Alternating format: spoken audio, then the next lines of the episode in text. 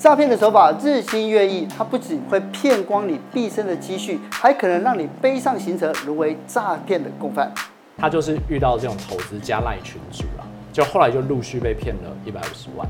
那后来就是针对这一个呃来做球场，总共是拿回了八十万。今天我们邀请到律师施雨辰来告诉大家如何戳破诈骗话术，还要教你一招摧毁诈骗集团。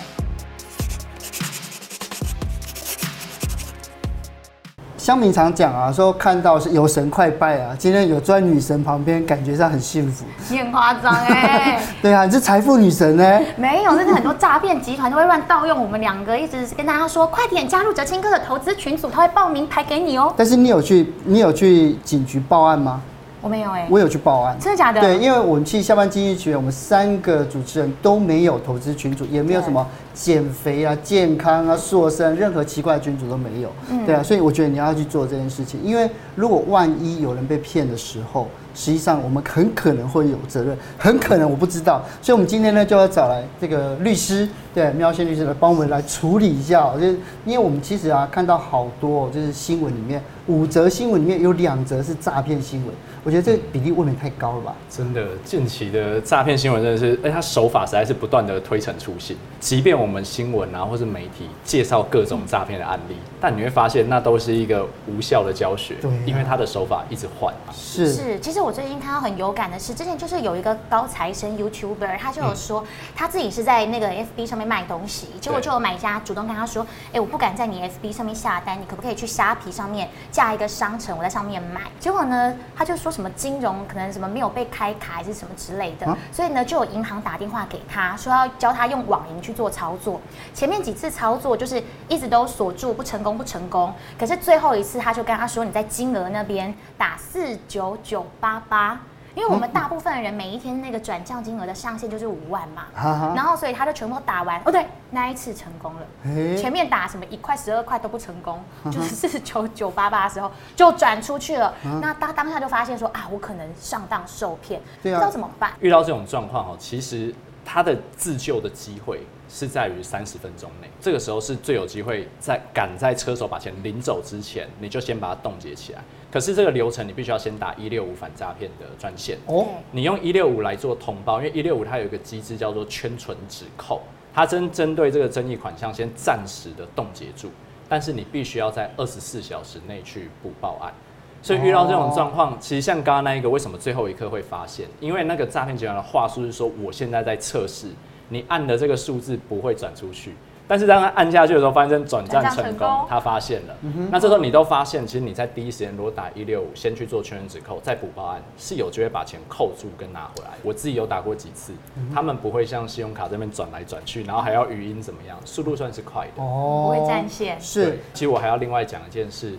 就是关于反制诈骗这些事情，嗯、像我相信哲兴哥跟上花应该接到这一类电话，多数就选择挂掉。我会跟他哈拉一下，对，还会跟诈骗集团玩，就是我看你还可以掰出什么。我对有时候很忙，我说对不起，我很忙这样。对，就我们可能会逗弄他，或者是直接挂他的电话，看我们心情。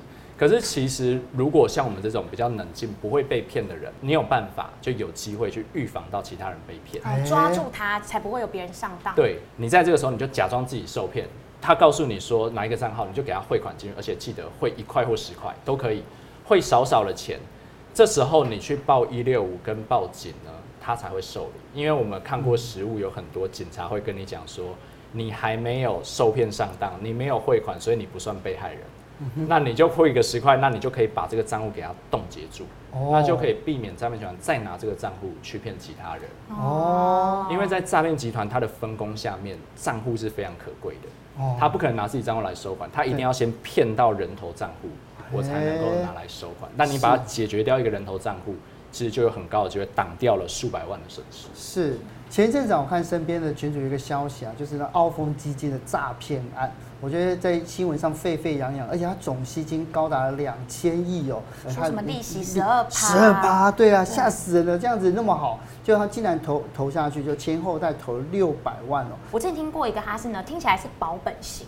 然后是什么餐饮集团，然后跟大家讲说，哎，你可以来投资，然后呢，他可能就是会给你一年大概四趴的利息，你会觉得哎不多，对呀，听起来比银行好一点，对呀，然后还说会给你每年都有健检啊，或者是这个餐饮集团的消费，就好像入股这样，对不对？然后配息这样，对不对？所以就我朋友，他真的是他们家就投了一千两百万。一千两百万，对，然后那个餐饮集团后来是吸金了两百多亿。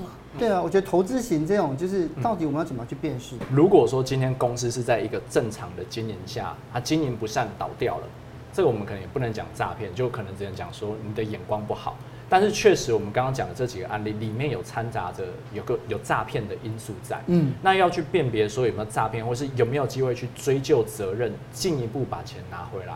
那很重要的关键是，你要去看说这中间有没有欺骗你的环节。嗯，最常见的就是，譬如说公司的报表，哦，它有没有造假？那如果有造假，这可能就涉及诈骗或者是商业会计法的刑事责任等等的。嗯，对，其实，在辨识上面很重要的一个关键点，就是台湾人是非常喜欢保本这个前提来做投资。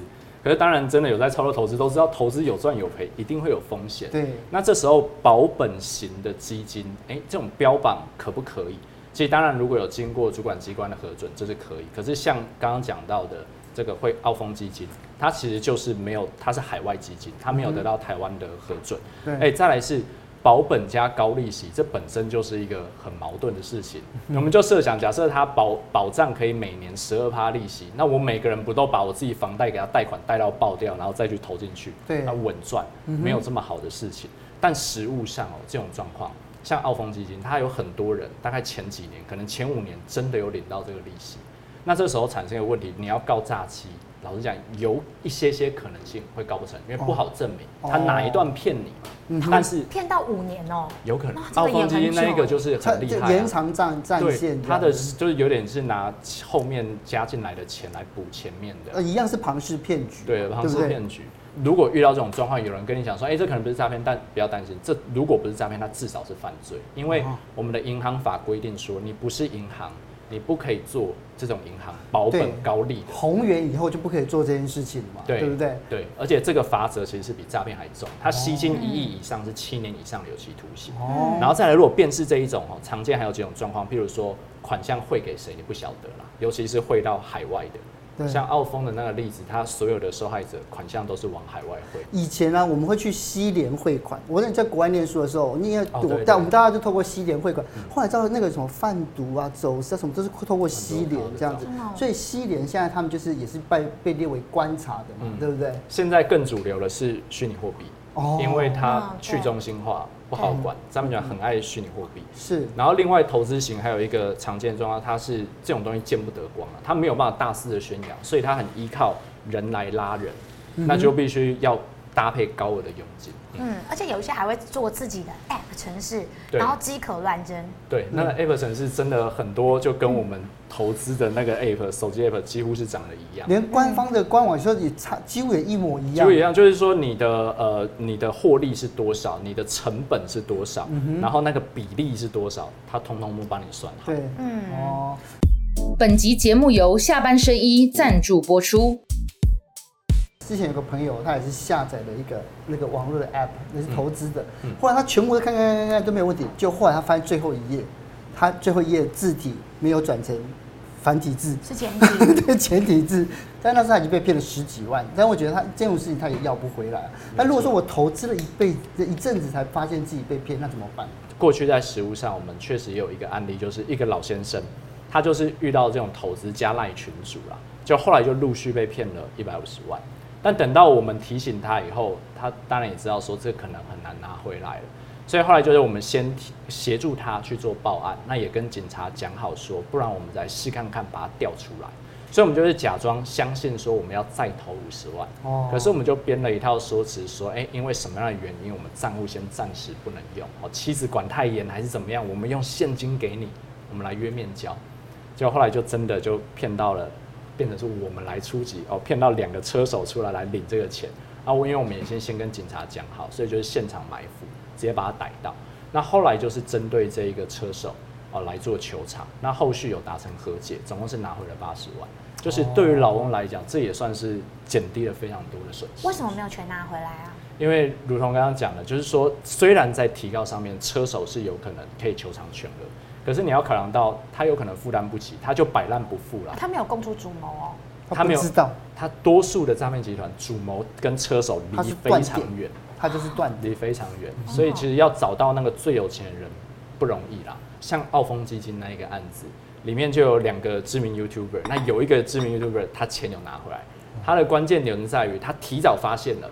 而且那个时候都还没有上报，是，那他就自己先去找这个当时台湾的这间代销公司，直接去跟他谈判。你们现在做的事情跟当时约定不一样。你说保本啊，为什么我好像有开始食言的状况？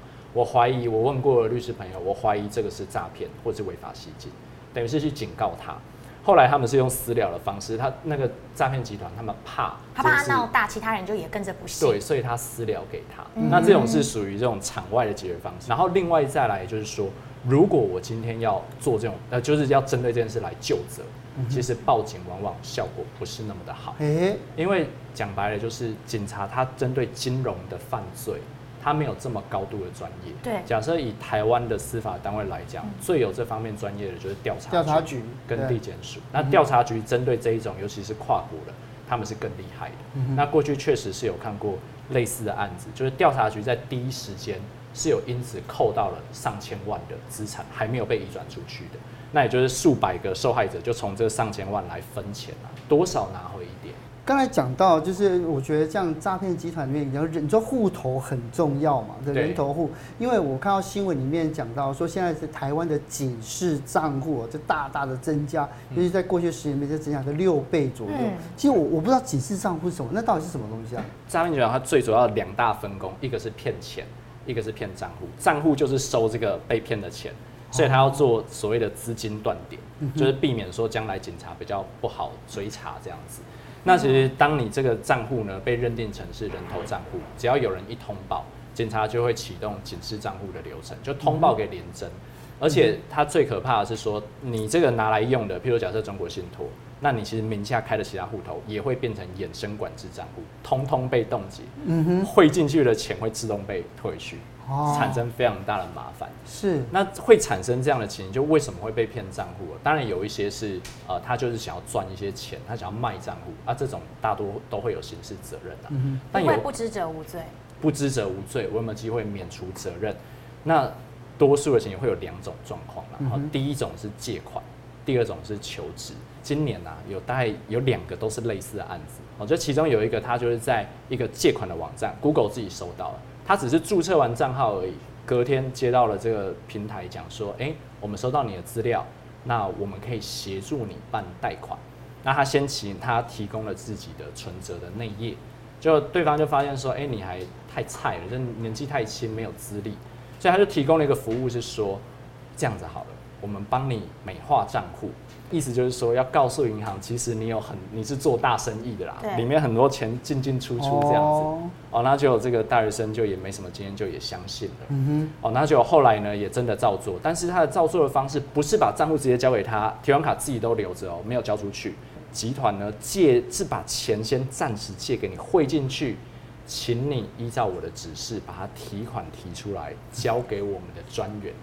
就做这件事情哦，一天内呢，哦，提领了大概五六十万。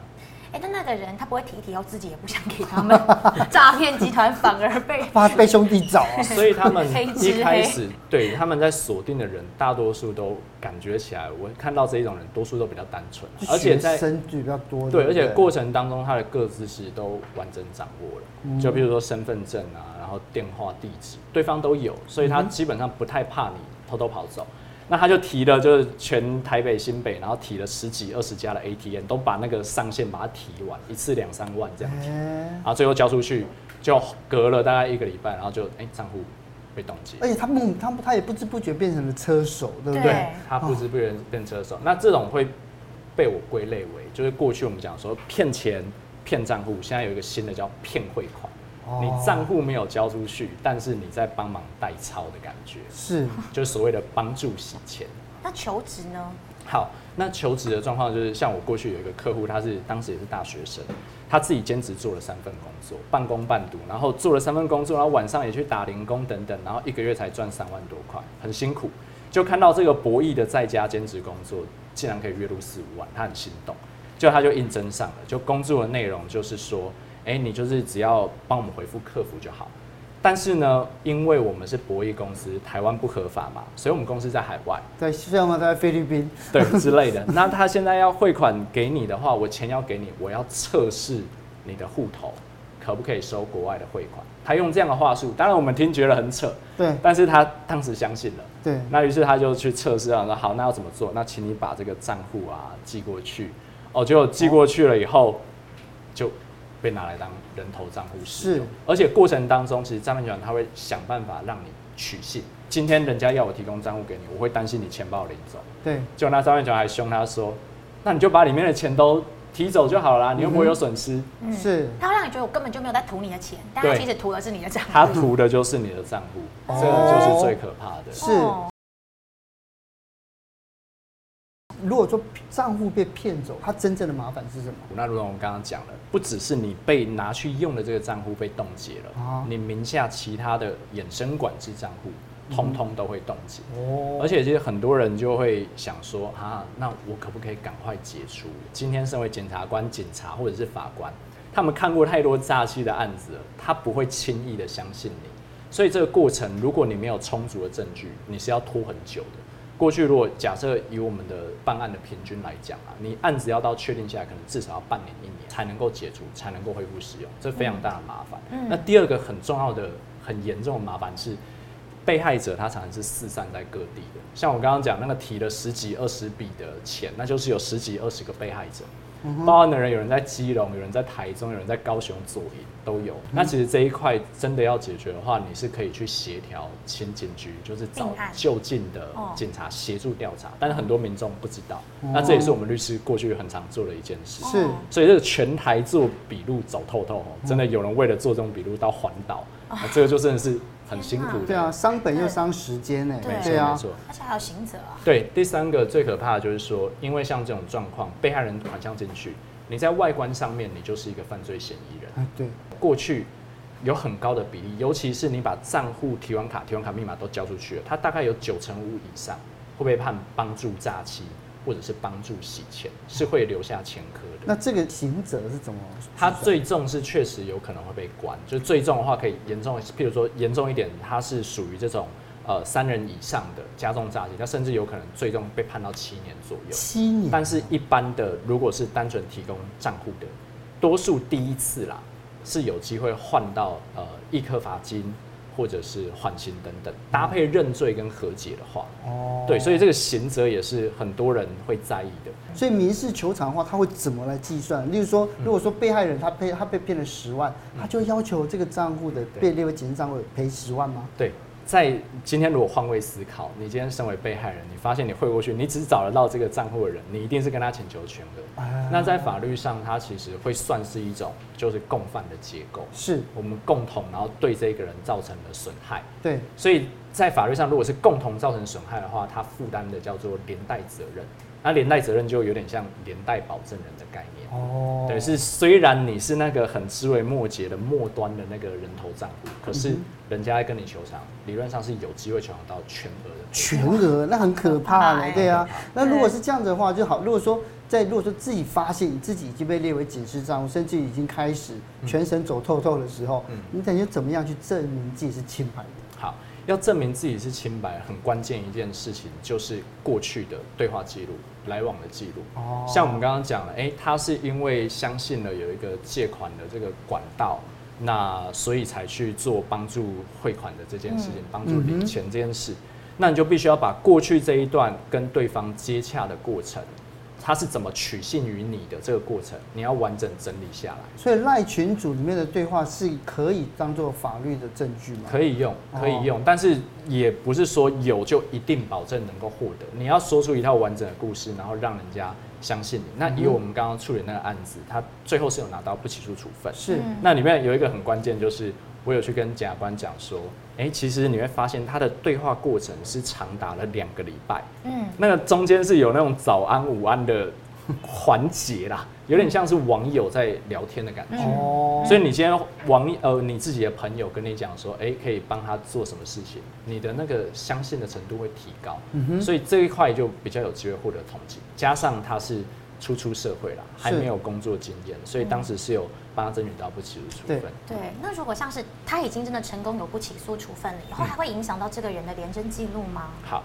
这一块就是非常吊诡的一件事哦。虽然解除警示账户，你成功争取到不起诉处分，你的廉征的那个记录可以拿掉，而且理论上就应该拿掉。嗯哼。可是我们就有发现，过去的客户他是买卖虚拟货币的，因为刚刚讲诈骗集团现在很喜欢锁定虚拟货币的，他就去跟你讲说我要买币，结果呢，他另外骗了一个人汇款汇到你这边来，你就把币给诈骗集团了，诈骗集团就跑了。这是所谓的第三方诈欺。那我们就过去有当事人就遇过这样的事好多次，他遇过了三次，三次被警示，三次他靠自己的力量去解除。最可怕的是，他后来在某一次他要去临柜提款，他好像临提款的金额是一百万，结果那个承办的人员就怀疑他说：“哎，我们这边看你过去有被警示过。”哎，这时候关键来，我们不是讲说解除警示连征不应该留记录，为什么你这边找？因为像洗钱法对银行管很严。对，而且银行想想看，你是银行，你被连征通报这个人要管制，你一定会留记录。对啊，而且如果他没有的话，他们银行超麻烦的，超麻烦，他要写一大堆记那个报告。对啊，长官也会检讨下来。对啊，所以所以就如果在这样的情况之下，到底就是我们要怎么样能够让自己不容易被诈骗呢？律师能不能教我们几招呢？好。其实我认为诈骗的一个很大的关键是，他会利用你的一个恐慌或急迫，而且他会希望你在短时间内就做决定。嗯，这几乎是所有的通则啦。那习惯了，对，那个是最早期的。哦，现在都是各种出逃就贼哦，然后就是让你相信说，哦，我现在不赶快做这件事情，我就赚不到钱，要不然我就会血本无亏一堆钱。嗯，所以那你在这种状况下没有分辨，其实而且你有感觉到他在。积极的促使你要赶快做决定，是你一定要先想办法把电话挂掉去做确认。那很多我们过去还有看过有那种客户哦，他是连续讲电话讲了两个小时，然后去操作 ATM 有的没的，然后最后被骗了三百万。他两个小时上面讲就不让你挂电话，他就是用减掉的名义来跟你讲说，哎，你要把钱提出来给我们保管。好，现在这是一个。呃，另外的一个机会，你如果错过的话，你现在钱立刻就会被扣走。就用这种奇怪的话术，就是 hold 住你，短时间要你做决定。嗯、所以你一定要先想办法把时间延长。哦。而且我都会提醒大家说，你想看今天朋友跟你借钱，你会各种理由推脱，但是为什么这种诈骗集团各种话术要你付钱，你都这么爽快？就是很奇怪一件事。所以你要想办法拖延时间，先把这个部分先停止住去做确认。那再来呢？很重要的一件事是，你还可以做一个测试，就我都直接跟客户讲说，你不如你就直接跟他讲说啊，哎，我问一下我的法律顾问，我问一下我的律师，你测试一下他的反应。那我们只能讲，这种如果跟你讲说不行，他。开始暴跳如雷，这个大概百分之百就是诈骗。对，嗯，而且有时候要你一些什么身份证啊，一些重要的资料啊，对，是不是其实也可以在上面加一些注明，让他没有办法去做其他的运用之类的。哦，对，这很重要哦。就现在哦，我们在提供身份证，建议你在银本上面都要加一段文字，就讲说仅供，比如说某某公司请款之用，要加这个文字。是。那在汇款出去的时候，有时候也可以留意一件事啊，像我们刚刚讲的这种什么第三方诈骗。我觉得你实际上收到的款项是一个被害人汇给你，然后结果你导致你账户自己被冻结。嗯，那你要再多做一个确保的话，你可以请那个汇款人提供一下他的存折的封面，哦，确保汇款的人是你的这一个对象，不是一个第三方。是。但我觉得有时候在那个当下，真的不会想到这么多啦，啊，所以希望呢，就是下次就我们希望不要再碰到这些事情。真的，希望大家不要遇到。寻求法律协助，对不对？而且其实可以告诉大家，以后如果要报律师的名字，你就讲文思泉律师哦，没有问题。还对工商服务一下，对不对？可以直接讲。谢谢你，谢谢谢谢。